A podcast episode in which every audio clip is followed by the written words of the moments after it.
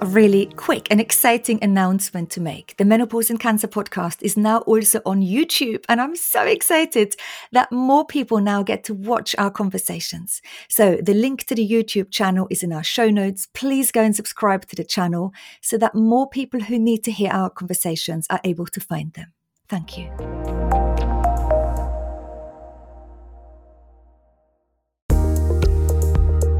Welcome to the Menopause and Cancer podcast, where we speak with cancer patients, survivors, and incredible menopause experts to help us find solutions to our symptoms and ideas to improve our health. My name is Dani Binnington, and today I'm going to share with you the top five mistakes so many cancer survivors make when it comes to addressing their menopausal symptoms. And I want to share them with you right at the beginning of the new year so that we can all save ourselves a lot of time and a lot of hassle, and we don't have to make these mistakes ourselves. And before I go into all of the mistakes, I just wanted to say welcome to 2024. I don't know how your Christmas period has been. How are you feeling? Are you entering this new year feeling really excited about the new start or are you feeling a bit of a dread? And I know when I speak to many people on our workshops and um, events, it's always half half. Half the people are very excited about embarking into a new year, and many people feel, gosh, a whole year ahead of me, it feels a lot already. And so, depending on how we're wired, you're going to listen to this episode very differently. And also, you've had very different experiences over Christmas. Some of you might arrive in January and already feel a little bit burnt out. Family is great when everyone gets together and sometimes it's really quite nice when everyone leaves again and we get back into our normal routines. And so I'm not sure how you're feeling and how you're embarking into 2024. But the reason we're all here is to really look at how we can manage menopause, especially once you've had a cancer diagnosis. And just to sum up, I want this podcast to be a really helpful and practical resource for many, many, many people, especially if you've had a cancer diagnosis, but it doesn't matter what type of cancer you've been diagnosed with and how many moons ago. You might have just come out of active treatment, but I know there are many people listening who are decades on from their primary cancer diagnosis. And so please feel really welcome to be here. It has been over 10 years for me that I was diagnosed with my primary um, breast cancer. Had a triple negative breast cancer at the age of 33 and many, many years of personal and practical and professional experience are now woven into these podcast episodes. When I finished active cancer treatment, I never thought that my doctors had done enough. And so I went on a real quest to try and add things into my life that could help me better my chances of survival and also improve how I was feeling. And I'm really happy to share my own mistakes. And I'm also here today to share the mistakes of many others along the line. I've always since then dabbled in the well-being industry. I've hosted superfood supper clubs, became a yoga teacher. I've hosted numerous online and in-person events. We did sourdough baking. I had Diane Danson bring a really amazing menopause trooper at a in-person workshop um, for uh, one of our events at my own house many, many years ago before anyone was really talking about the menopause. And it is all of those nuggets and wealth of information and mistakes I want to share with many of you. A really common mistake, let's get to it. The first mistake I see so many people make is that it's a beginning of a new year. Everyone wants to really do their best. They think they've got debilitating symptoms. They still not tackled them last year. And so they're all ready to give it another go. And so we inform ourselves with lots of new um, pieces of nuggets of information. And sometimes that is too much. And I speak to many, many people who say, gosh, yes, I'm following all the right people on social media. I've tuned in to so and so and I'm reading these um, blog posts and I've really informed myself and I'm still really confused and I don't know what to do next. And all of those feelings and all of those states of beings can coexist. And if you are too, if your social media feed is perhaps full of menopause accounts or other people who've had a cancer diagnosis, if you've looked at great resources, Macmillan, Breast Cancer Now, any of the other big charities for their resources, and you still don't know what to do next, then maybe you're in a state of information overload. And that has happened to me many times and it's happened to many of our clients. I remember, and Dawn, you might be listening to this, when Dawn a wonderful client after um, womb cancer came to me and joined our empowered menopause program. I think this is over two years ago now. She said she felt totally overwhelmed and what that feeling of too much information, too much conflicting information and too much overwhelmed did to her, it put her into a state of paralysis. And that meant she wasn't doing anything. She wasn't moving forward in any way because it was all a bit too much. Everything seemed like a good idea, but she didn't know where to start. And my advice to Dawn was to disconnect and step back and focus on just herself and what she was already doing. And that, I think, to date was one of the best tips of advice I've given Dawn. And it doesn't sound like much, doesn't it? But if you're also now wanting to inform yourself and bring lots of information into your life, really question whether that is helpful for you at the moment and if you know what to do with this information. If it's helpful and you know what to do with this information, then brilliant. Go for it. And you've got a strategy or a little plan that works for you. But if you've got all of this information coming into your world and you still don't know what your next steps might be, it might just be a little bit too much, too much of an overload, too much confusing information and then maybe just leave it. Remove yourself from social media for a bit, for a few weeks. Follow other accounts. Follow funny cat and dog videos or anything else that might just bring you into a different headspace for a little bit of time. And you can just focus on yourself. What is it that you're doing already? What is working for you? What is not working for you? Where are you at? Do a symptom checker and just focus on what's going on for you rather than getting into that future driven headspace and becoming this overloaded information overloaded person and still not knowing what to do. So this is just a reminder to you to think, is how you're consuming information serving you at the moment, or is it too much and you can detach? A beautiful thing happens when we detach a little. And that is that suddenly everything just feels a bit like, ah, the pressure is off because what happens when you're a lot on social media, you see so many people doing amazing things. Julia Bradbury is out there walking on her book tour. People do amazing things since their cancer diagnoses. And it can often feel that we're not doing as much or not trying as hard or not showing up as loudly and as openly as many others. But it doesn't matter. Comparing ourselves has never given anyone a benefit because there is always going to be someone else out there who is better off or worse off than you. Someone who does way more things, but also other people who do way less in comparison to you. So it's pointless. So just focus on yourself a little bit and you might also feel ah, that this sort of lovely weight has just dropped off your shoulders. Give it a go. So that is definitely the first mistake I know many people make. Hey, thank you for listening so far. This podcast has an amazing Facebook community full of inspiring women supporting each other and sharing their stories. Please come and be part of it. We'd love to have you in the group. Click the link in the show notes and come in now. The second mistake is that the women I speak to, they're just not communicating clearly enough. And that might be that patients don't articulate their symptoms or concern effectively to the healthcare professionals.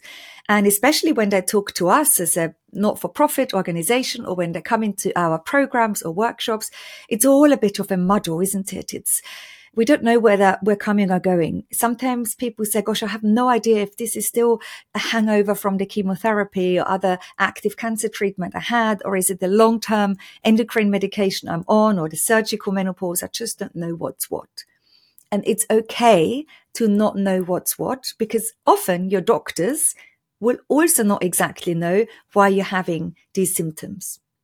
But the point is that it's okay to leave all of this and not know. But the point in when we articulate, I want to make is that your symptoms and concerns can be articulated in a much better way. And what I mean with that is often women will say, half of the story. So they will go and they will talk about the symptoms that they think they can get answers for and help with.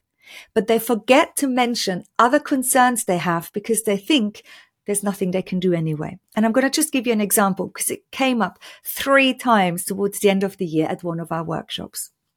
that women really wanted help with their hot flushes and also with their anxiety. And they were discussing medications like antidepressants with the healthcare providers. And they knew that antidepressants could have a very beneficial effect on their hot flushes, but also mood. And especially when hormone replacement therapy wasn't an option for them. What they didn't communicate is that they also really struggled with low libido, absolutely not having any feeling towards wanting to have sex or cuddles or any part of intimacy with their partner. And those were just three examples that came up and they were very similar.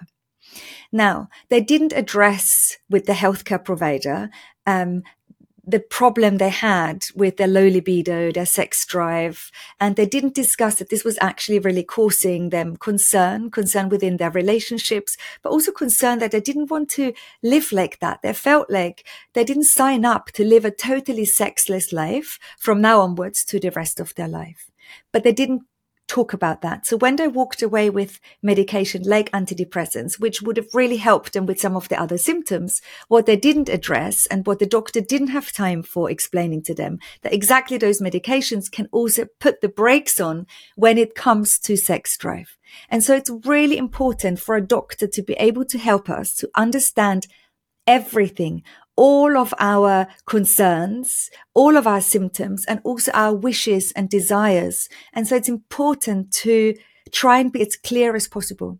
Every time we sit down with a symptom checker, whether that's on an app, whether that's just you sitting down and maybe journaling a little bit and looking at your symptoms, it's really important to also just put down your worries and say, actually, I kind of think is this a, you know, I've heard, is this a byproduct or is this a side effect of some of the medications? I'm also really worried. It's not of, not my priority. Maybe I don't need to tackle, say my low libido immediately, but it's definitely something I want to build on. Because if this is the case for those three cases and those three patients, the doctor might have given them a different um, medication to help with some of their symptoms that would have not put the brakes on uh, on their sex drive. And so it's really important to think everything we're going to do will have an action and a reaction. And that again will have a reaction on something else and a knock on effect. And we are these beautiful three dimensional human beings, aren't we? And everything we're going to do will have an impact on something else. And it's important to consider that.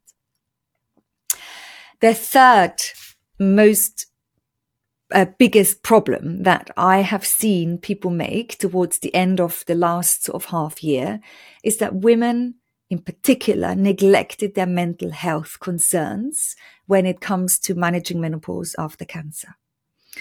And that is not to say that you didn't take yourself important enough or that these women didn't think there was anything they can do, but the focus was definitely a lot more on trying to manage symptoms like joint ache, fatigue, um, uh, hot flushes, bladder symptoms. Women kind of felt they could get more help with those and that maybe having low mood over a long period of time, moments of anxiety or chronic states of anxiety, depression, all of those sort of mental, emotional, impactful symptoms, women often said to me, well, it's just normal, isn't it? And I felt the same for many, many, many years. I kind of felt that feeling rubbish emotionally is just a byproduct of me having survived cancer and that it was actually normal to feel like that. And I think it's normal to feel like that because we've all been through so much, through so much trauma, through so much upset. Our worlds have been shaken, haven't they? They've been, it's like I'm this jigsaw puzzle and I say it over and over, don't I? And you've been put back and a few of the little jigsaw pieces are still not in the right place. But just because it is normal to feel like this after a cancer diagnosis, it's normal to feel anxious, have depression, um, maybe even have panic attacks, have elements of PTSD, or maybe you need to get diagnosed for post-traumatic stress disorder, it doesn't mean that we can't get help with it. And I think that is the crucial point I want to make. That's the biggest differentiator. Yes, the way we're feeling is normal for what our body has gone through, for the medication you might be on. But that doesn't mean that we can't get help for it.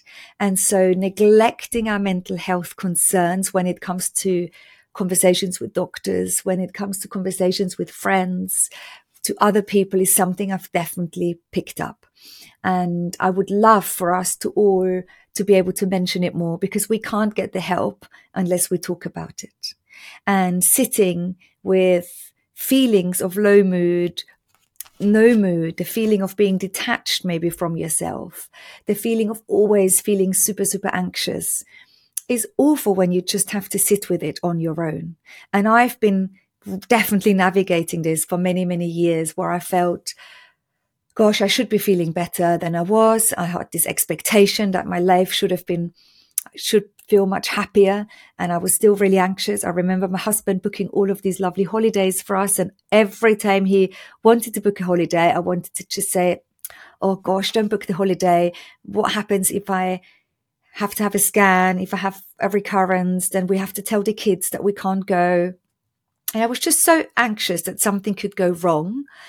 And it was very, very lonely and really isolating. And it was awful for my husband as well, because gosh, he just wanted to move on and do the right thing and do lovely things for us and the family and create memories. And actually it was, yeah, it was lonely. And so I would hope all of us can really address our mental health concerns. Um, sh- should they be persisting and should there be something that you think actually I want to address it and let's see if I can get a bit of help with it.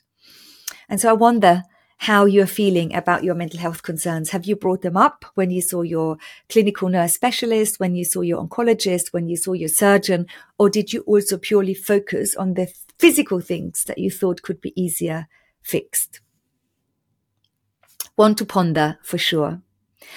Another um, thing, and it's definitely, I think, a bit of a mistake that that struck me last year is that very few people seek a second opinion and really know how to navigate the medical system. And I don't know where you're listening to this podcast from. If you're in America, if you're in the UK, I think the majority of our audience is in the UK then you can have a second opinion, even on the national health system. How does it work in America? I'm not sure how your insurance provider deals with it, but I know that. So, for example, when I knew I wanted to remove my ovaries because I'm a BRCA1 carrier, the Royal Marsden Hospital at that point didn't do risk reducing surgeries anymore. So I just had a letter in the post. My surgery was meant to be planned for next year. It was two or three months before then had a letter through the post and they said they weren't no longer doing risk reducing surgeries. So I thought, okay, what do I do now? Went back to my GP and I said to my GP, I need to have my ovaries removed.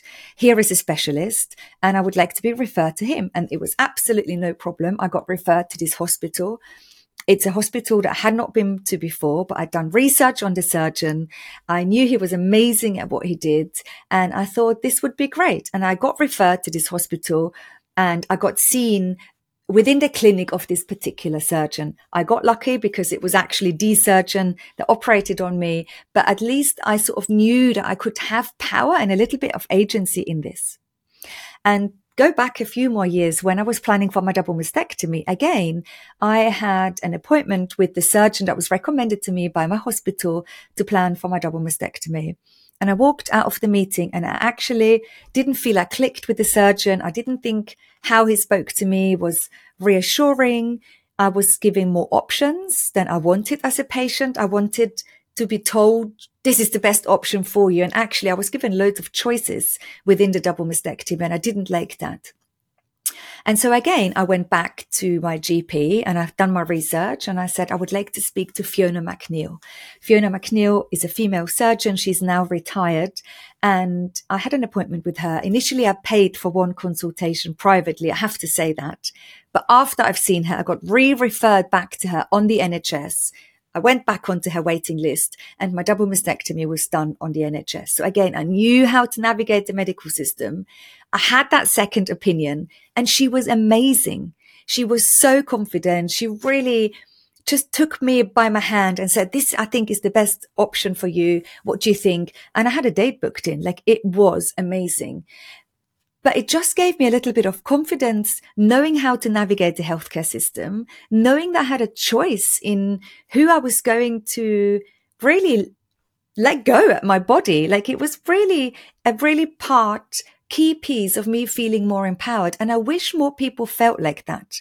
Now, that doesn't mean that if you get to an appointment, everything is right. We all need to seek a second opinion. No, because I think that is confusing. But if something doesn't feel quite right, or if you didn't get the answers or the conversation you had, there is nothing wrong with having a second opinion. And I think all healthcare professionals I speak to, oncologists, surgeons, GPs, they they like it. There aren't many that say, "Oh no, I don't think this patient should have a second opinion. And I think it really depends what you want. But in my cases with the surgeries, it just gave me the extra little bit of empowerment piece that I needed to make this, yeah, to feel more in control at a time where everything felt pretty much out of control. I'm not sure if that resonates with you. And if you think back of, have you made a call ever? Have you asked for a second opinion? Have you asked to speak to someone else about the same issue because you weren't getting the answers? And maybe if not, if you go forward, you think, actually, yeah, I think this is definitely something you might want to remember. Okay, let's move on to the fifth most common mistake I've seen people make last year, and that is the non-adherence to treatment plans. And I'm not meaning that in a teacher preacher sort of way. Oh, people didn't take their medication. No. Treatment plans, I mean everything that is also in your holistic treatment toolkit. And to make it easier for you, because we're not going to go into all of this now, I'm bringing out a mini series next week. So make sure you uh, subscribe to the podcast and also make sure you subscribe to our YouTube channel because you're getting it all in video format as well. And in this mini menopause after cancer crash course, I'm going to go into all of our menopause after cancer tool kits. And I've got a 10 minute video for you every single day of next week. So make sure you subscribe to that and don't miss out because I'm going to break it all down so that you have the best possible start to your year.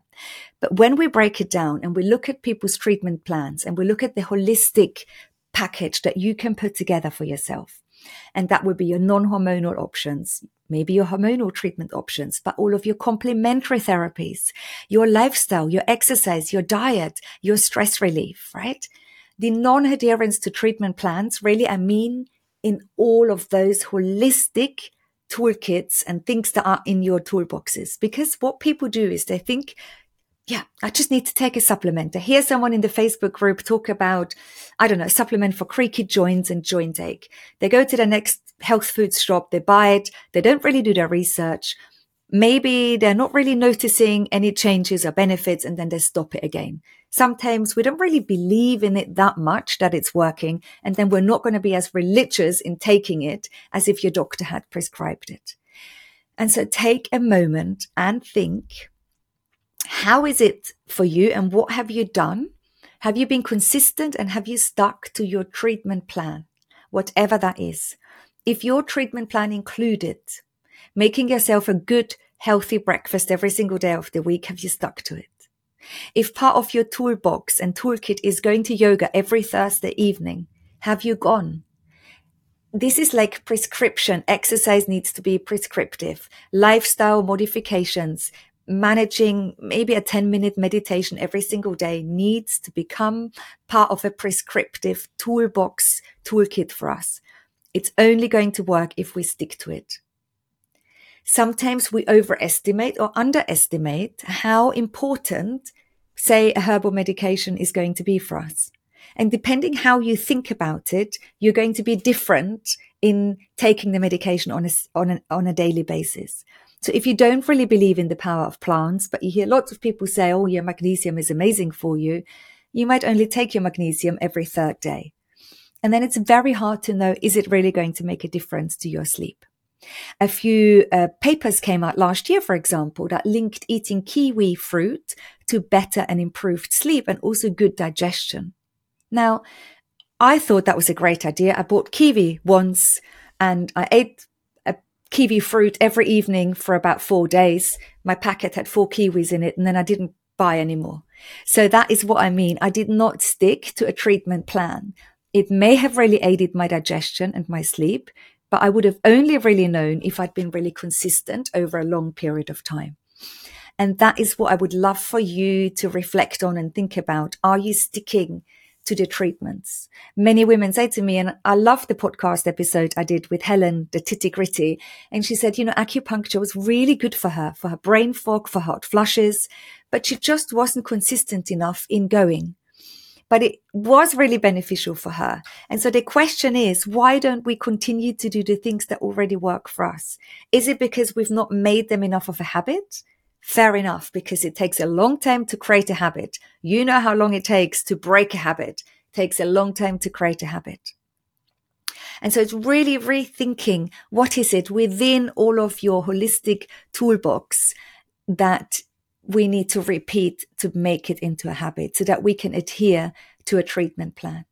And the other thing people do within that is they really don't do their research. People quite like everything handed to them on a plate. And I'm a bit like that. You know, if I don't know, some people I, I don't know, follow on social media, like Dr. Nina Fuller-Shavel from Synthesis Clinic. She's an amazing integrative um, doctor. I really believe so much of on everything she says. And so it would be much easier for me to just go and sort of follow suggestions. But actually, what does it mean for me and why am I seeking help? Why do I want to take a supplement? Why do I want to try herbal medication? It's so personal and we'll all have different reasons. And so really we need to be really, really working hard at doing that initial research piece. And then once we've got the facts and the evidence for us and we know enough reasons of why to do something, then we're going to really stick and adhere to our treatment plans in a much more sort of um, follow through way. So those were my top five mistakes that I have spotted last year. Um, and I wonder how you feel about them. And yeah, whether maybe just unwinding and really going into a few of those things I've just mentioned might be really helpful for you going forward.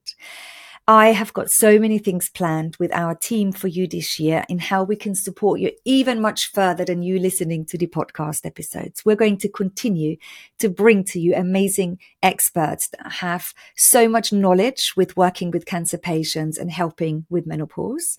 So be assured next week already, we're going to go straight in looking at how you can support your bone health. And I'm really excited to release that episode with you. It was a workshop we did last year and I'm very excited to share that with all of you because beginning of a new year, we all need to look after our bones. So we don't worry all year about having bad bones, maybe. Um, but we also want to do lots of in-person events and we're going to make sure that we travel across the whole of the country next year or this year. And we're going to come and see you in the north, west, south and east. Menopause and cancer are going on a roadshow. So stay connected. Best to subscribe to the newsletter. You can join our Facebook group and you can look on our website, menopauseandcancer.org. We're going to list all of our events and everything coming up. So you can come and join us, meet with us, mix and mingle. And yeah, it's going to be really exciting. Come to our workshops, programs. I really want to make sure we all feel a little bit more empowered going through this. And it's a rubbish situation to, to be in. I know managing menopause after a cancer diagnosis is hardly anything anyone ever prepares you for. And yet it becomes such a huge thing of your whole survivorship almost identity, right? It's another layer. It's another insult to your injury and it's hard work. And at the same time, there is so much we can do. And I am excited. I know we all learn differently. Some of you like to watch our YouTube episodes. Some of you like to listen to the podcast. Some of you want to come into our coffee mornings and meet others and talk and share. Others like to be more anonymous and they go into the Facebook group. You do you. There is no right or wrong way. The only thing we want to continue doing is showing up in an honest way, sharing from a space that is just filled with our own raw honesty. We don't need to be or pretend to be or be anyone else. And also we want to show up in a really non-judgmental way. I think it's beautiful that people do different things, that people have different queries and people want to find out and go on a quest for different things. And yeah, medical opinions divide sometimes, but it really doesn't matter. It's okay. People can have different opinions. It doesn't mean we don't need to like them or value them.